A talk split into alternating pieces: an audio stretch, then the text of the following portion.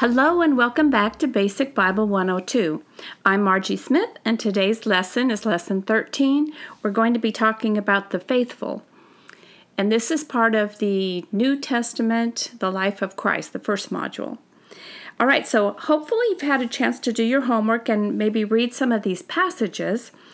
The one that I'm going to start with today is going to be in John 16, 1 through 22. And we'll break that up a little bit because that's a lot of reading. But what this lesson is about is Jesus has come to the point where he wants to describe to his disciples that he's going to die and he's going to be crucified and then he will return. The disciples are having, they have a struggle with this. Now, this is the last part of the teachings of Jesus that we'll cover, and then we'll move more into the miracles. But for this part, remember that Jesus is trying to explain to them something that is miraculous and that is supernatural. So, of course, they're having a hard time figuring out what he says. Okay, so begin with, let's look at John 16, right at the beginning. And this is Jesus talking. All this I have told you so that you will not go astray. They will put you out of the synagogue. In fact, a time is coming when anyone who kills you will think he is offering a service to God. They will do such things because they have not known the Father or me. I have told you this so that when the time comes, you will remember that I warned you. I did not tell you this at first because I was with you. Now I am going to him who sent me. Yet none of you ask me, where are you going? Because I have said these things, you are filled with grief. But I tell you the truth, it is for your good that I am going away. Unless I go away, the counselor will not come to you. But if I go, I will send him to you. When he comes, he will convict the world of guilt in regard to sin, righteousness, and judgment. In regard to sin, because men do not believe in me. In regard to righteousness, because I am going to the Father, where you can see me no longer, and in regard to judgment, because the prince of this world now stands condemned. I have much more to say to you, more than you can bear now, but when he, the Spirit of truth, comes, he will guide you into all truth. He will not speak on his own. He will speak only what he hears, and he will tell you what is yet to come. He will bring glory to me by taking from what is mine and making it known to you. All that belongs to the Father is mine. That is why I said the Spirit will take from what is mine and make it known to you. In a little while you will see me no more, and then after a little while you will see me. Some of the disciples said to one another, what does he mean by saying in a little while you will see me no more, and then after a little while you will see me? And because I am going to the Father? They kept asking, what does he mean by a little while? We don't understand what he's saying. All right, so the disciples are very confused, and part of the reason they're confused is because up to this point, Jesus has been talking about the kingdom of God coming. Some of the disciples were quite certain, in fact, probably most of them, that the kingdom of God was coming to earth, that now Christ would reign as king and literally be the king of Jerusalem, Judea, all the area that was Israel, and even beyond that. So they are thinking, oh, finally, we're going to overthrow the Romans. You know, they really believe that Jesus is the Son of God, the Christ, but how that's going to be manifest is, in their mind, much more of an earthly way. And Jesus is warning them that that's not going to be the case. So continuing on, verse 19, Jesus saw that they wanted to ask him about this. So he said to them, are you asking one another what I meant when I said, in a little while you will see me no more, and then after a little while you will see me? I tell you the truth, you will weep and mourn, while the world rejoices. You will grieve, but your grief will turn to joy. A woman giving birth to a child has pain because her time has come, but when her baby is born, she forgets the anguish because of her joy that a child is born into the world. So with you, now is your time of grief, but I will see you again, and you will rejoice, and no one will take away your joy. Okay, at the beginning of this passage, we see that Jesus warns them that they're going to suffer, that some of them will be killed because they knew him, and that the world will rejoice while they mourn. They mourn that Jesus is gone. So Jesus says that he has to leave so that the helper, the advocate, the comforter will come. And we've talked about that before, of who is that? That is the Holy Spirit. And why is it important that the advocate come to us? Because the Holy Spirit reveals who Jesus is. He will be our source for connecting to God. In fact, the Holy Spirit is what reveals to us the Word of God. So when you study the Bible, remember at the beginning we talked about how would you begin to understand these parables? You have to have the enlightenment from the Holy Spirit. And even like we talked about last week about when you pray, that the Holy Spirit prays to the Father for us.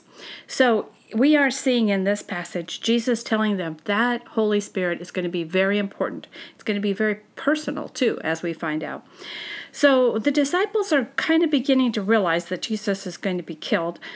They know that he's the Son of God, but they can't figure this out. Why would he want to die? And obviously, they're afraid because if Jesus dies, everything they've been living their life for will seem in vain. And yet Jesus promises them that he will return.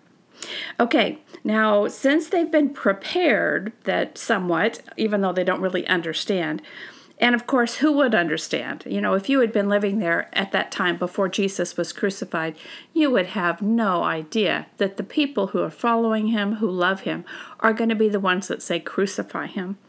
All right, so turn now to Matthew 24. I'm going to begin reading with the first verse. Jesus left the temple and was walking away when his disciples came up to him to call his attention to its building. So the disciples have said, "Look, Jesus, isn't this a beautiful temple?"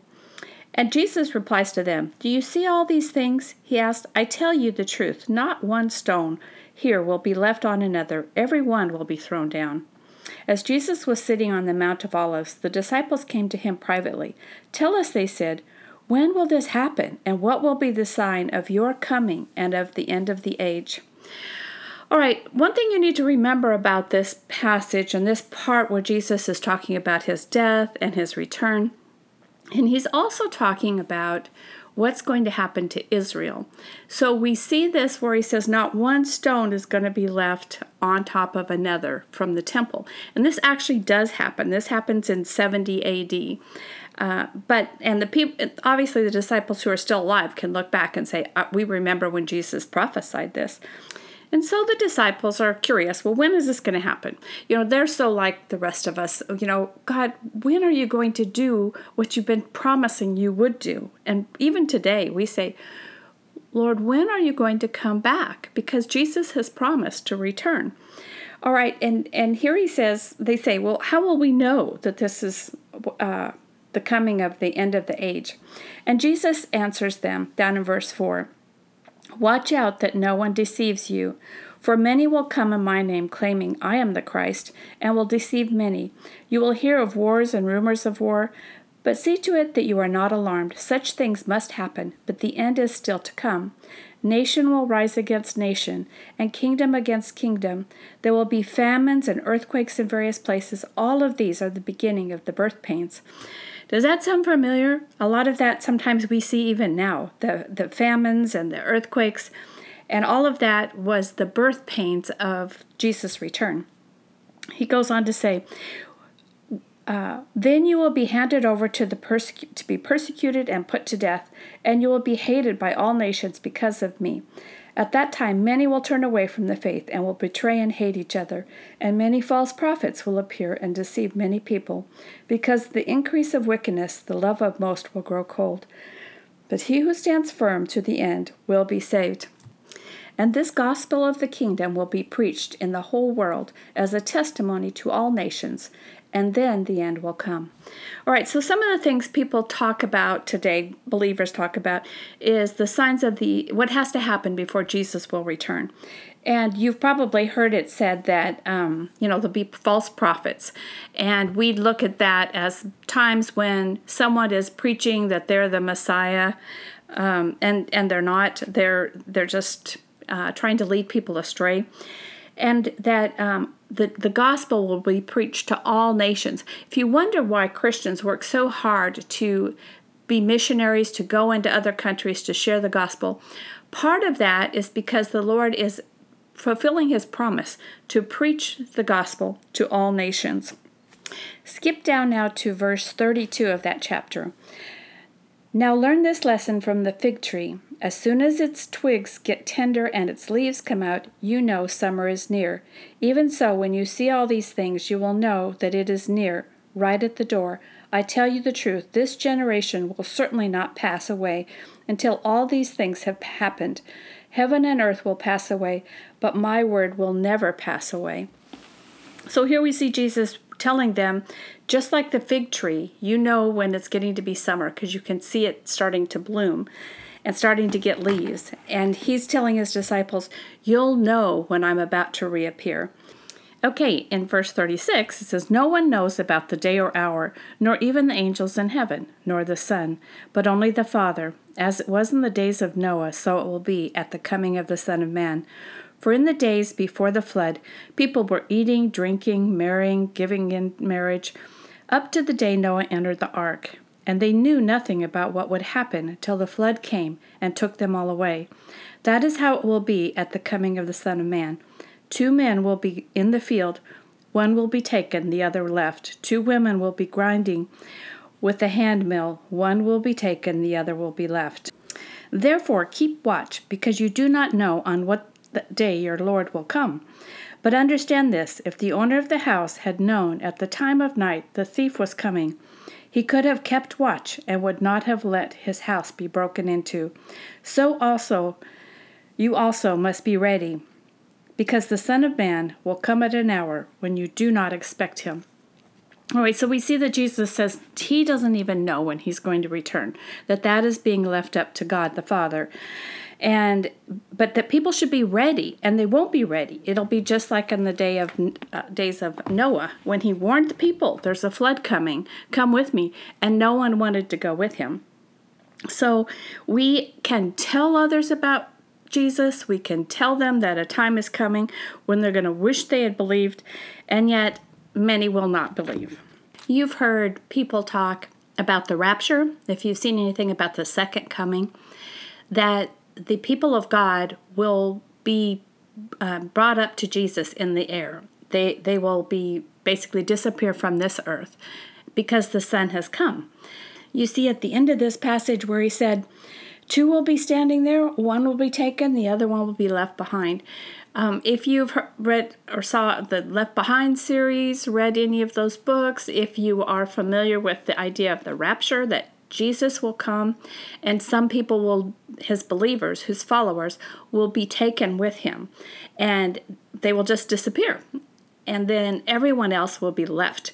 Okay, in all this, Jesus is prophesying. He's saying, here's what to look out for, and you'll know the time is coming because you'll see the signs.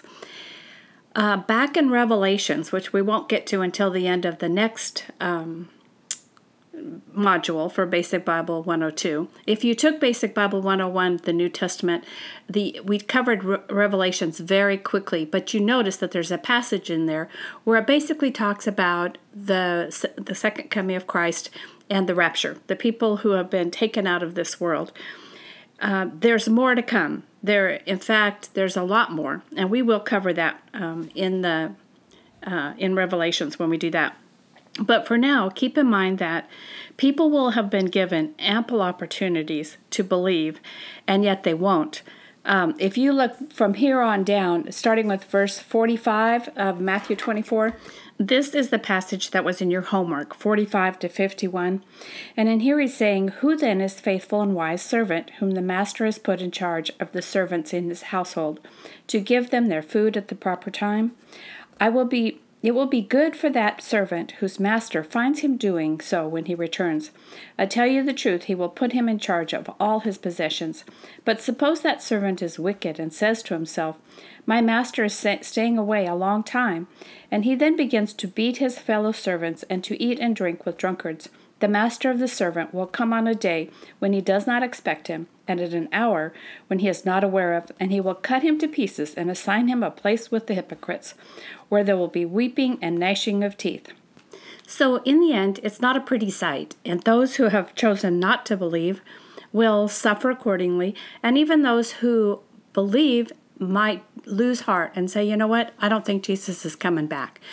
I think everything I've been taught is a lie. And they will just become more like the people that are just part of this world, the ones who do not believe. And because of that, when Jesus comes, he's going to say, you weren't faithful. You didn't stick with it. So you will suffer just as much as they do. Now, you're probably saying, wait, I thought if I believed in Jesus that I would be protected from then on. That's all I had to do, saved by faith. And all that is exactly right.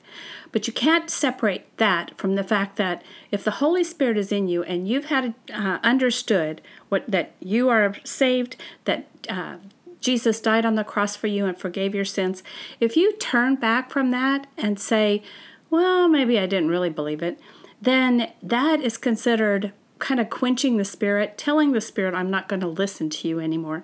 That's a scary place to be, and I would say be very careful. There are many who believe that that is the unpardonable sin. That is the thing that will cause you to end up in hell. So be careful about your faith. Respect it. Respect the Holy Spirit when it speaks to you. That is God telling you, you're getting too far away from me. That is Jesus calling you back, saying, I want you with me. I want you with me till the end of the age. I want you to be faithful. Now know this, it is hard for us to be faithful. It is hard to be faithful day to day, hour to hour. It's so easy to slip up. And that's why we need the Holy Spirit constantly pulling us, and we need to listen to that Spirit. And I know it's hard. I know there are days when you just think, oh, this is just too much for me. But that's why we have the Holy Spirit, because he gives us the power and the ability to overcome temptation, overcome that lackadaisical, well, Jesus has delayed so long. That would be easy for us to think now that it's the 2,000 years since Jesus died on the cross. But most of us know that since Jesus didn't even know the day or the hour, how can we know? We can only know that it will come. And just as we mentioned a little bit ago on the days of Noah, when Noah warned the people and they wouldn't come, we will be in exactly the same situation, warning people, and then Jesus will return. Okay, so in your study, you probably, in your homework, you saw the question, do you want Jesus to return right now? Why or why not? And the thing is, sometimes we would rather have Jesus delay. And why? Because we want some of our family or our friends to come to know Jesus. Or it might be because we haven't had a chance to get married or to experience life on this earth. Believe me, nothing on this earth is ever going to compare to what heaven is like. So never think that I don't want to go yet, because we do want to go. We want to be where Jesus is. And the things that we think, Jesus is delaying, and fortunately so that my mom or my dad or my brother, sister can come to know the Lord, pray for them, because this is the time that becomes critical, because you don't ever know the day or the time. Not just that Jesus is coming, but also that our time on this earth is over. Okay, so we've had this time to talk about how to prepare and who is going to be considered the faithful and what will happen to Christ followers who fall away. There are many different interpretations of that part. And so I would leave that to your future Bible studies, to your pastor or whoever is your mentor in the faith, because these are hard passages. And it's not so easy for new believers to sort that out. In fact, it won't be that easy ever, but it will get easier, because the more you know of the Scripture, the more you can pull from here, from there, from other parts of Scripture that shed light on that. Okay, turn now with me to Luke 12, and this is the last part that we'll cover today. Okay, this passage is going to sound very familiar, because a few weeks ago we were talking about the kingdom of heaven. It talked about the bridesmaids who are not ready, that did not have enough oil in their lamps. And this is kind of following along that same line. Okay, turn down to verse 35.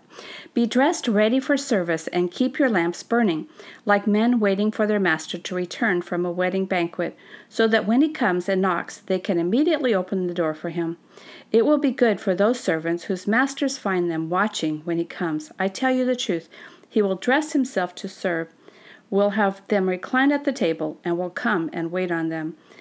It will be good for those servants whose master finds them ready, even if he comes in the second or third watch of the night. But understand this, if the owner of the house has known at what hour the thief was coming, he would not have let his house be broken into. You also must be ready, because the Son of Man will come at an hour when you do not expect it. Okay, that is the same passage we just read a minute ago, that last part about if like a thief in the night, and you probably heard that phrase too, that Jesus will come like a thief in the night when we least expect it. Okay, Jesus is further emphasizing here the importance of watching for his return and being ready. And so how can we be ready for Christ's return? Basically, by staying in the faith, by spending time in the Word, by sharing your faith with others, and by abiding in Christ, letting the Holy Spirit keep you in his good graces, I guess you would say, but more than that, keeping him, the Holy Spirit within you, close and listening to it. All right, I know these are hard passages, and that's why it takes a while to begin to understand them. You can see that in Basic Bible. There's a lot of passages that need further study, and that's why it is a lifetime quest to study the Bible. In preparing for next week, remember there are a lot of passages about healings, about miracles, and so next week's passages are basically pretty much all of the rest of the New Testament. So I will just go ahead and post those on the website and encourage you to look up the ones you have time to look up. Otherwise, we'll hit and miss a few different passages. So for next week, I hope you have a chance to do your homework and have not gotten too confused by today's lessons. I know it's hard. Like I said, there are plenty of passages in Scripture that don't seem to make sense, but it's no different than the disciples wondering what in the world was Jesus talking about when he said he was going to be gone a little while and then he'd be back. So we are right in there right now, understanding the things that have been revealed by the Holy Spirit and trusting God for the things that we do not yet understand. Okay, have a great week, and until next time, be blessed.